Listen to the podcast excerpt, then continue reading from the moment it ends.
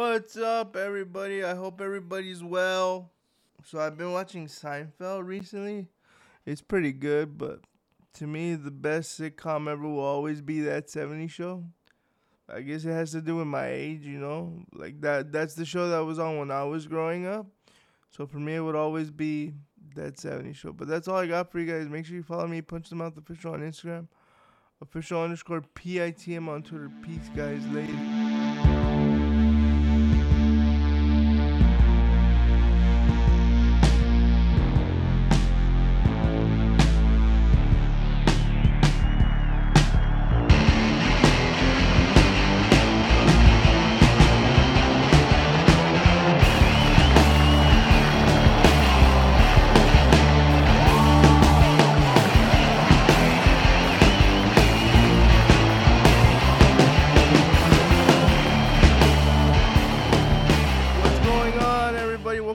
Punch in the Mouth podcast. I'm Adrian. Let's get right into it. So I finished watching McGregor Forever. I had a couple takeaways from that documentary. Now, one thing I want to say first and foremost is editing is a very powerful tool. So the way they made that look, kudos to them, man. Because it gave me two very distinct feelings, especially going into the Khabib fight and the third Dustin Poirier fight. Now, if you don't know, it starts from the promotion. So it starts from where the movie ended, the last movie. Because I even say that the last movie, even though it was during the credits, it even covered the Mayweather fight. So this one picks up right after that where with the bus incident.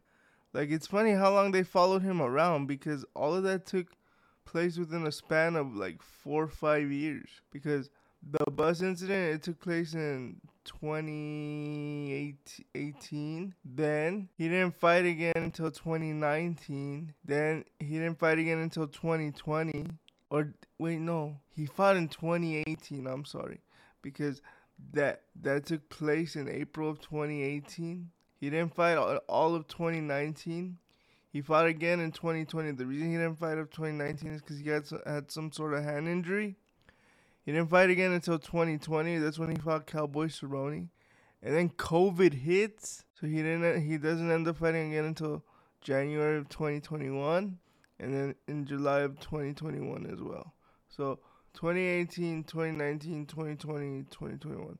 They followed him around for three years doing this documentary. And like, what fascinated me was the stuff we didn't see. Like, we all knew. I could tell you it was a span of three years because of the fights. We all saw the press conferences. We all saw that. What we didn't see is the training footage they had.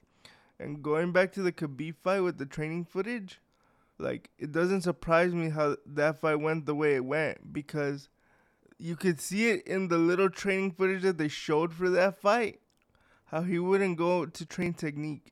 He would go just to spar and beat up his training partners, and he would call it a day after that. And then he dislocates, like, one of his toes, and so he couldn't train for a while. Like, it was working against him, right? And then you see the difference from when he's preparing for Cerrone. Now, people are going to say, well, that was a lesser opponent. But that's not what I'm saying. I understand it's a lesser opponent. But do you guys understand that his training preparation was very different? You can even see it in his demeanor going into the fight. Like, that does make sense, right, to people? You could see his demeanor was very different. Um, he, um, he was training techniques leading up to the fight. And then for the Dustin fight, that's where they ended up going to Portugal, I believe. He isolated himself there. And I believe his head trainer was John Kavanaugh, but it's some guy named Julian something. I don't remember his full name. But that guy is apparently his head trainer. I thought it was John Kavanaugh. I guess I was wrong in that sense. But he loses the second Dustin fight, and then he goes in for the third fight. Now, the third fight with Dustin is interesting because they had said in that training camp he had stress fractures, but he had a bruised bone. He couldn't be kicking for a while, and they had to put, like, a brace on it. And, like, in the fight, he couldn't be wearing that brace, you know? So, of course, what happened happened, and they said that was a possibility. And then he even talks about, like, when he went all crazy and started talking that nonsense to Dustin's wife. I bet you, he'll never admit it, but I bet you Conor regrets doing that. I bet you that's not who Conor is. I bet you he regrets doing that. And um, yeah, and like people find it funny to to say it to Dustin in public, but I'm like, dude, what are you guys doing? Like, did you guys see that when they were? Like, it was some sort of parade, and some guy he did a sign like that, and Dustin calls him over just to slap him in the face.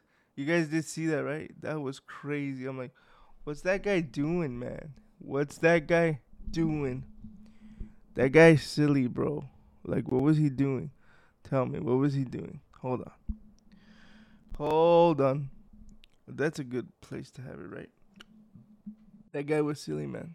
But yeah, so I'm excited for Conor's return. He's going to fight Michael Chandler. Um, I believe it debuts na- next week on the thirtieth of May. What's today? Today's the, I believe today's the twenty-third. So in about a, a week from today, right? So next Tuesday. I say Tuesday because that's when I'm recording this, of course. For you guys, it's going to be six days. So six days from when you're hearing this. The thirtieth. And, like, my only question now is, since it's going to be shown on E S P N, are they going to censor the swear words? Because I believe that adds to the show, right? Like, it's a violent sport. And, like, people get emotional. You swear unless you're, like, a very religious person. So, we'll see, man. It should be a good one. Supposedly they're going to announce the fight during the season because I almost forgot to talk about this. But now that I'm talking about the Ultimate Fighter, it reminded me. U S A D A put out a statement. U S A D A put out a statement of concerning Conor. We're going to read it right now. U S A D A officials, Conor McGregor to re-enter U F C anti-doping program immediately. Conor McGregor has taken the last necessary step to mark his U- UFC return. The United Anti-Doping Agency officials on Friday confirmed in a statement to M M A Fighting that McGregor is expected to rejoin the U F C's anti-doping program for drug testing in advance of his next fight. The statement arrived after McGregor said that's done when asked if he is getting back into the testing pool. Under the U F C's anti-doping program, fighters who retire or remove themselves from the testing pool must undergo six months of drug testing before being allowed to compete again. I think they used to give exemptions to this rule, but since Brock Lesnar tested positive, they were like, yeah, we're not going to do that anymore, so they have to do this. We have recently been in direct contact with Conor McGregor, and as he confirmed today in the media, we expect to receive his paperwork coming out of retirement and re-entering the U S A D A testing pool immediately.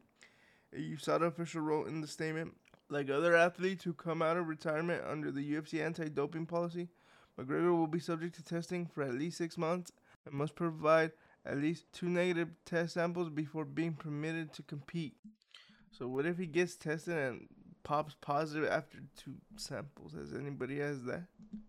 The purpose of this rule is to ensure that all athletes who are not subject to a period of testing are adequately tested over a reasonable period of time before competing to ensure a level playing field for all athletes. McGregor is expected to clash with fellow Ultimate Fighting thirty-one coach Mike Chandler after this year, later this year, I said after, later this year, but no official date has been set. Based on the data, McGregor's return to the U F C anti-doping program, and assuming he provides two negative test results, he should be eligible to compete in either November or December. I think it would be more December. The U F C has not made any official announcement regarding the cards in either month, though the promotion is expected to return to Madison Square Garden in New York City in November. McGregor suffered a devastating... Okay, then it talks about the leg break. Okay, so there's that. I'm not going to read the rest because there's no point, but there's that. I believe he will fight in December because can you imagine they get they get... John Jones, and then they get Conor McGregor, November, December. That's insane. That is insane to me, bro. Insane. See if I, if I can get a little closer. It's insane to me because you don't think those cards won't do good business? They'll do great business, man. Great business. But let's look at the fights that happened this past weekend. And I just read there's no fights this weekend due to it being Memorial Day weekend, so no fights this weekend.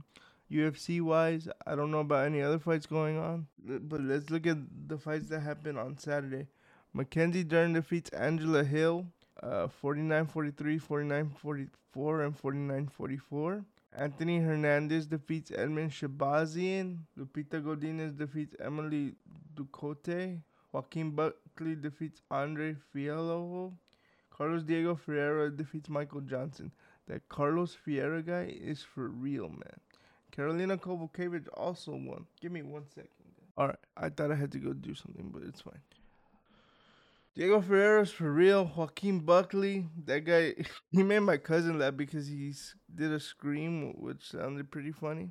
Lupita Godinez, I mean, that girl is amazing, bro. Like, I can't wait to see what she does next, you know? Can't wait to see what she does. Anthony Hernandez, that guy's insane. I'm a big fan of that guy, bro. I'm a big fan. Uh, Mackenzie Dern, she looks sensational, man. I mean, if she keeps going, like, if I were to give Mackenzie some type of criticism, it would be, we got to work on those takedowns. Because people know that's where she wants to go, even though her hands are getting more dangerous. People know that's where she wants to go, you know. So we got to figure out, that she's got, not we, she's got to figure out how to get it there more effectively, because that head drag is not working for her. Because to have her fight, can you imagine when she fights Tatiana Suarez? Speaking of Tatiana Suarez, she's going to fight Gingeroba next. I believe the date on that is August seventh, or it's at least rumored to be that. We shall see. We shall see. Now, let's look at the rankings. The rankings for this one is weird. So Mackenzie's number seven right now. Under her is Marina Rodriguez, who she's lost to. And above her is Gingeroba, who she's beaten. So you can do this a couple ways. You can have her fight Jessica Andrade, who's just lost to Yan Xiaonan, who's also lost, to, who also beat Mackenzie. Because Amanda Lemos is fighting for the belt. I know they talked about her fighting Rose, but I wouldn't do that just yet. You either have her fight Marina Rodriguez again, or you give her Jessica Andrade and have her build towards that Rose fight. Because right now, you're going to have number seven versus number one. That makes no sense. I mean, number two, because Carla is number one. Rose is number two. When Yan Xiaonan beat her, if anybody should fight Rose, it's Yan. Unless they're going to hold her for the... T- unless she's the backup fighter. Again, Ariel's favorite thing, the backup fighter. If it sounds like I'm talking smack about Ariel, I'm not, okay? I'm really not. I respect Ariel a lot, but I just think it's funny that he doesn't like the backup fighter position. I think it's cool. I think it's cool, Ariel. Why don't you think it's cool, bro? I think it's awesome. But yeah, Mackenzie, she should fight either Marina Rodriguez again, or you give her Jessica Andrade. Of course, those three girls are Brazilian. I know Brazilians don't really like fighting each other, but you, they should at least think about it, you know, in my opinion. Um, because Tatiana Suarez, number ten, she's about to fight Virna Gingeroba, who's number six. Eee. That's going to be a crazy fight. I can't wait for that one. Virna's jiu-jitsu versus Tatiana's wrestling. That's going to be nuts. Going to be nuts. Okay. Let's go to this friend. There's more Francis drama. But let's go see what Dana said first. U F C president Dana White has a lot to say Saturday following U F C Fight Night two twenty-four as he publicly reacted for the first time to the news of Francis Ngannou signing with P F L. While White did not specifically address the finances involved in the deal, as he cited lack of knowledge, the U F C president questioned how the move makes sense for Ngannou, the promotion, and the viewers. Based on what I know about the deal, which is not much, it makes no sense to me, White said. You're going to pay a guy not to fight for a year? It's already been like eighteen months. He fought three times in the last three years. It's just not what we do here. It's not what we do. The day that we released him, I knew exactly what was going to happen. Dana, Dana, Dana, I love you. You know I love you, Dana. I want to meet you. I want to shake your hand. I want to get an interview from you. I want to do all those things, Dana. But yes, you did. Come on, bro. You signed C M Punk. And this is going to suck because people are saying, oh, this guy just listens to Ariel Show. But think about it. You signed C M Punk. You announced he was going to fight in January, and I believe he didn't fight until almost September of that year. Like, come on, Dana. And you, and I find it funny that the day his his video announcement of him being the baddest motherfucker, you announced a fight for the B M F belt. Because that fight would have been better on its own. And Dana goes on to say, I don't think he's afraid of anybody, White said. It's just the fact that he doesn't want to take any risk. P F L is going to pay a guy to train for a boxing match that may or may not even happen. They may or may not even be involved. See, this is the difference. I was talking to somebody about this, and they're saying, I'm like, it's funny. Nate did Nate did everything Conor said he wanted to do. Conor said he wanted to make his own belt. Nate made his own belt. Conor said he wanted a box. Nate actually went out and is going to do a boxing match on his own. Now, you may tell me, well, what are you talking about? The Mayweather fight, he did box. I'm like, yes, but the U F C was involved in that. That was still part of the U F C. Like, Nate is doing all this by himself. The boxing aspect, right? Because the U F C helped make the B M F belt. And just according to John Nash, details of Ngannou's contract include that it's for two or three fights, guaranteed a high seven-figure purse for each, gives him the right to have his own sponsors in the cage, and mandates his opponents will receive two million dollars to fight him. The boxing terms of the deal are non-exclusive. It goes on to say, it goes, look, it goes on to say this. In terms of the boxing component, White cast doubt on Ngannou's pursuit of a lucrative boxing crossover despite an M M A versus boxer match between Conor McGregor and Floyd Mayweather. Floyd Mayweather, Floyd Mayweather, what the hell did I just say? Which he co-promoted in twenty seventeen. You see? You see? Being one of the top grossing combat sports fights of all time, there isn't a comparable option, White said. That's one of the big problems with boxing right now, White said.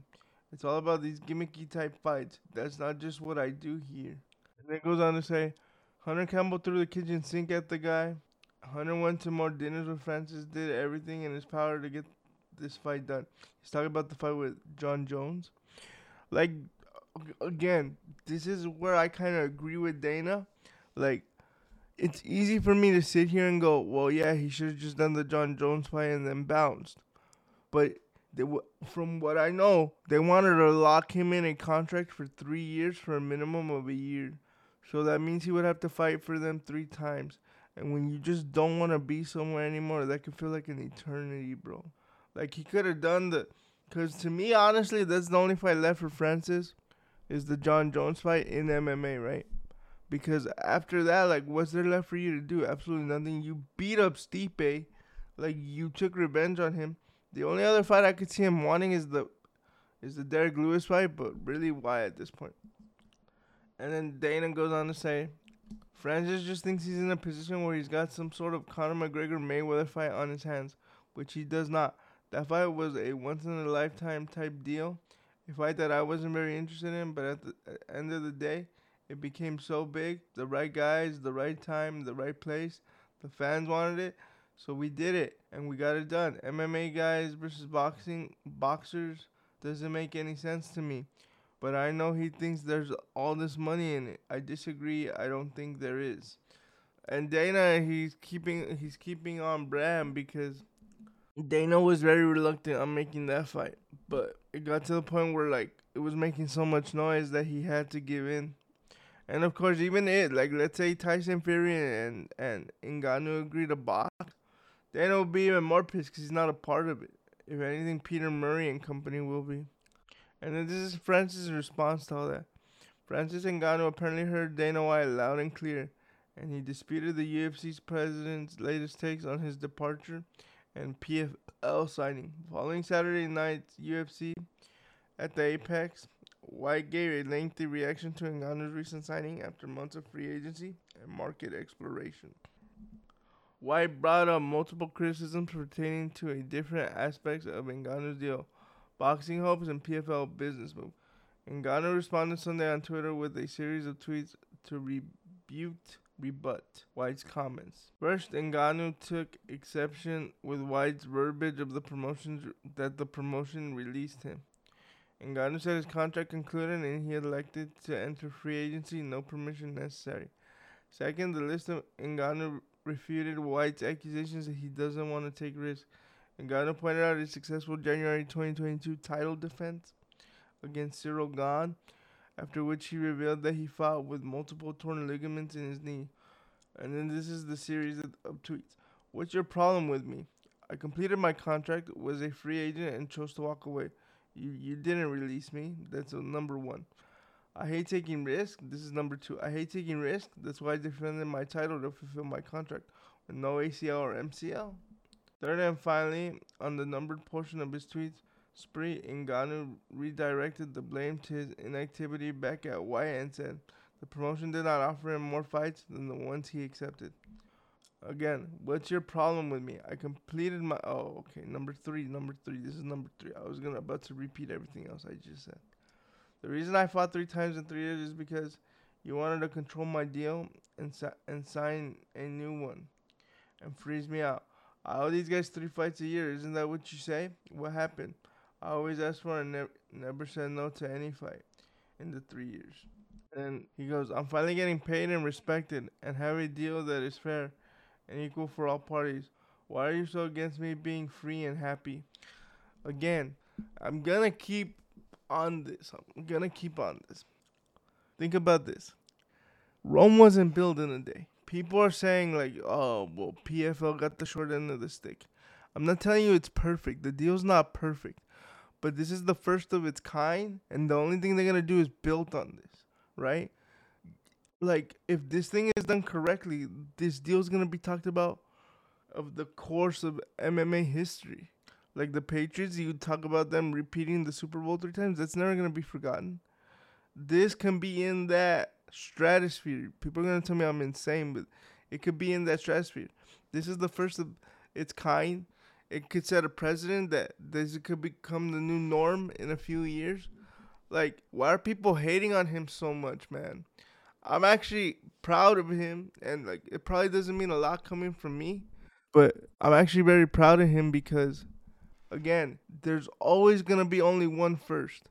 And if he is, um, what's the word I'm looking for? An innovator, and he sets the norm. Francis has finally done what he's always wanted to do, and he's gotten equal rights to everybody, which I you can't hate on that. If you hate on that, like, you need to check yourself, honestly. It's not a perfect deal. I'll be the first one to say that. It's not a perfect deal, but it can be used as a starting point to build for a better future for everybody involved. And he goes, if you ever want that John Jones fight to happen, reach out to Peter Murray whenever, wherever. Dude, I'm telling you, E S P N, E S P N, E S P N, listen to me. You need to get involved and make this fight happen. Please, please, please, please. It needs to happen. You guys need to get Dana White and this Peter Murray guy into a room and be like, guys, let's make this happen to see who really has the best heavyweight in all of M M A. Because the winners here are E S P N.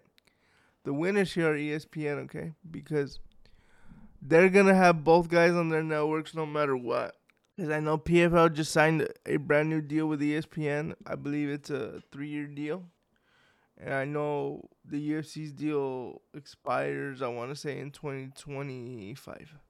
So we shall see what happens, man. But I'm excited. We should all be happy for Francis. We should all be happy. Again, they're going to build on this deal. Like, this deal is going to be a starting point for everybody in the industry, even the U F C. Because now fighters are going to look at them, well, they're going to be like, well, look at what Francis did. How do I know I can't get that deal for myself? How does Israel Adesanya know he can't get that deal for himself if he were to walk away from the U F C? So what is that going to cause the U F C to do? Change their strategy. They didn't have no competition before. Now they do with the P F L. Because tell me why Dana couldn't offer him something similar to this. Because Dana felt like he didn't have to because they feel like they have no competition. But now with this contract, there's competition for sure. And apparently there's a bidding war between One Championship and P- PFL to buy Bellator. There's a reason Bellator didn't put a bid in for Francis. And I believe it's because they're going to get sold. I'm going to try to get more information on that. I've been trying to reach out to Bellator's P R guy and P F L. But that's all I got for you guys. Make sure you follow me, Punch the Mouth Official on Instagram, official underscore P I T M on Twitter. Peace, guys. Later.